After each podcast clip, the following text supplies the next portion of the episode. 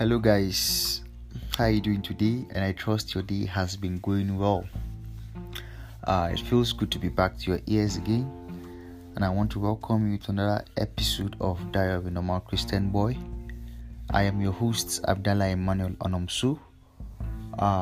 In today's episode, I would like to continue from where I stopped in the previous episode. So, in order for you to fully understand this episode, I would strongly advise that you go back to the last two episodes, to listen to them before coming to listen to this one. Yes, but that notwithstanding, I will still run a recap of what I said in the last episode. In the last episode, I told you about how I struggled with my bad habit and my weaknesses even after giving my life to Christ. Yes, I told you how I felt it was in my power to be righteous, so I was applying much effort in my own side to please God. And then I concluded by saying that the effort God demands from us is to trust and believe Him with our lives and with our weaknesses, for Him to help us overcome our weaknesses and our bad habit. So in this episode, I would like to continue from where I stopped in the previous episode. So in as much as we trust God to take away our weaknesses and our bad habits, the truth about it is that He won't take away all. Yes, He won't take away all. Let me use myself for a case study. I learned over time to trust God with my bad habits and my weaknesses. Yes, and I thought He will take away all of them. But over time, I still find myself, once in a while, I still find myself going back to some of those weaknesses. This kept me wondering, they say we should trust God. I have trusted God, so why not take away all my weaknesses? Why still leave some of them? This got me so curious. I was like asking myself, what was I not doing right?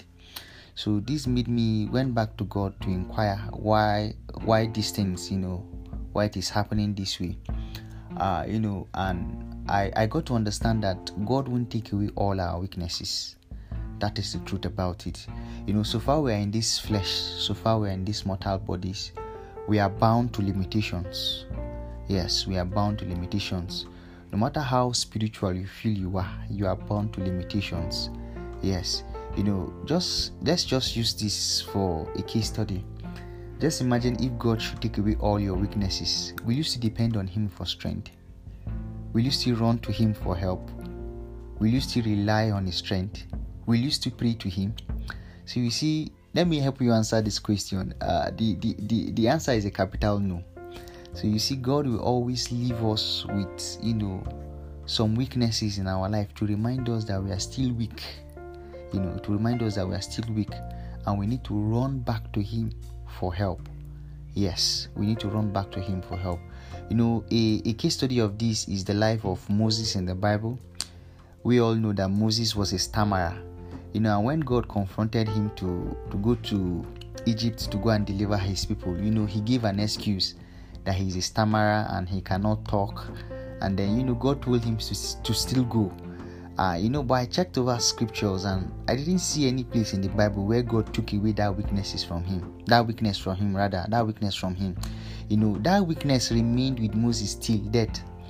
Yes, it remained with Moses till death. So this is to tell you that God won't take away all your weaknesses. Yes, some of them will still remain with us. Now, the problem is the action we take after we fall. I will still use myself as a case study since I'm giving a story about myself. Many a times when I fall, I still wallow in self-guilt. I was guilty, and then I still wallow in self-pity. But not until I came to this realization that when you fall and then you run away from God's presence, where do you expect to get help from? What the devil does is that he makes us to feel more guilty, and then he deprives us from going to God's presence. And that was what I was passing through. Not until I came to this light that if I run away from God, there is no way I can get help from. So over the time, I've built up this mindset that whenever you fall, whenever you go back to some of those weaknesses and you realize immediately, what you need to do is for you to whisper a word of prayer to God, to whisper a prayer of mercy to God, and then immediately it will leave you, because I had this conviction in mind that whenever you confess your sin, He's faithful and just to forgive you and to cleanse you from all unrighteousness. So I had this conviction that whenever I approach God for mercy, He takes away my guilt, and then I'm free. Yes, I'm free. And even the Bible speaking, it says, the righteous shall fall 7 times, but surely they shall rise again. The problem is in rising. So can you stop wallowing in, your self-pity? Can you stop wallowing in guilt and rise up? Yes, fall is inevitable. Fall is inevitable. So can you stop wallowing in self-pity? Can you stop wallowing in guilt? And then trust God for your life. Yes, just still trust God for your life. That whenever you fall, you run back to Him for help. Yes. So I would like to stop here. But before I wrap up everything, I would like to run a recap of what I said earlier on. The truth about it is that God is not going to take away all your weaknesses. So don't be surprised if you find yourself still going back to some of your weaknesses. What you need to do is when you fall, you run back to God, because He is the only one that can help you. Yes, He's the only one that can help you. And I hope this has been a blessing to your life. And I hope also that you could relate to my story. You can help be a blessing to someone by, sharing the link. Yes, by sharing the link. I want to thank you for listening to this podcast. I will still indulge and I will still advise that you stay tuned to the next episode of this podcast.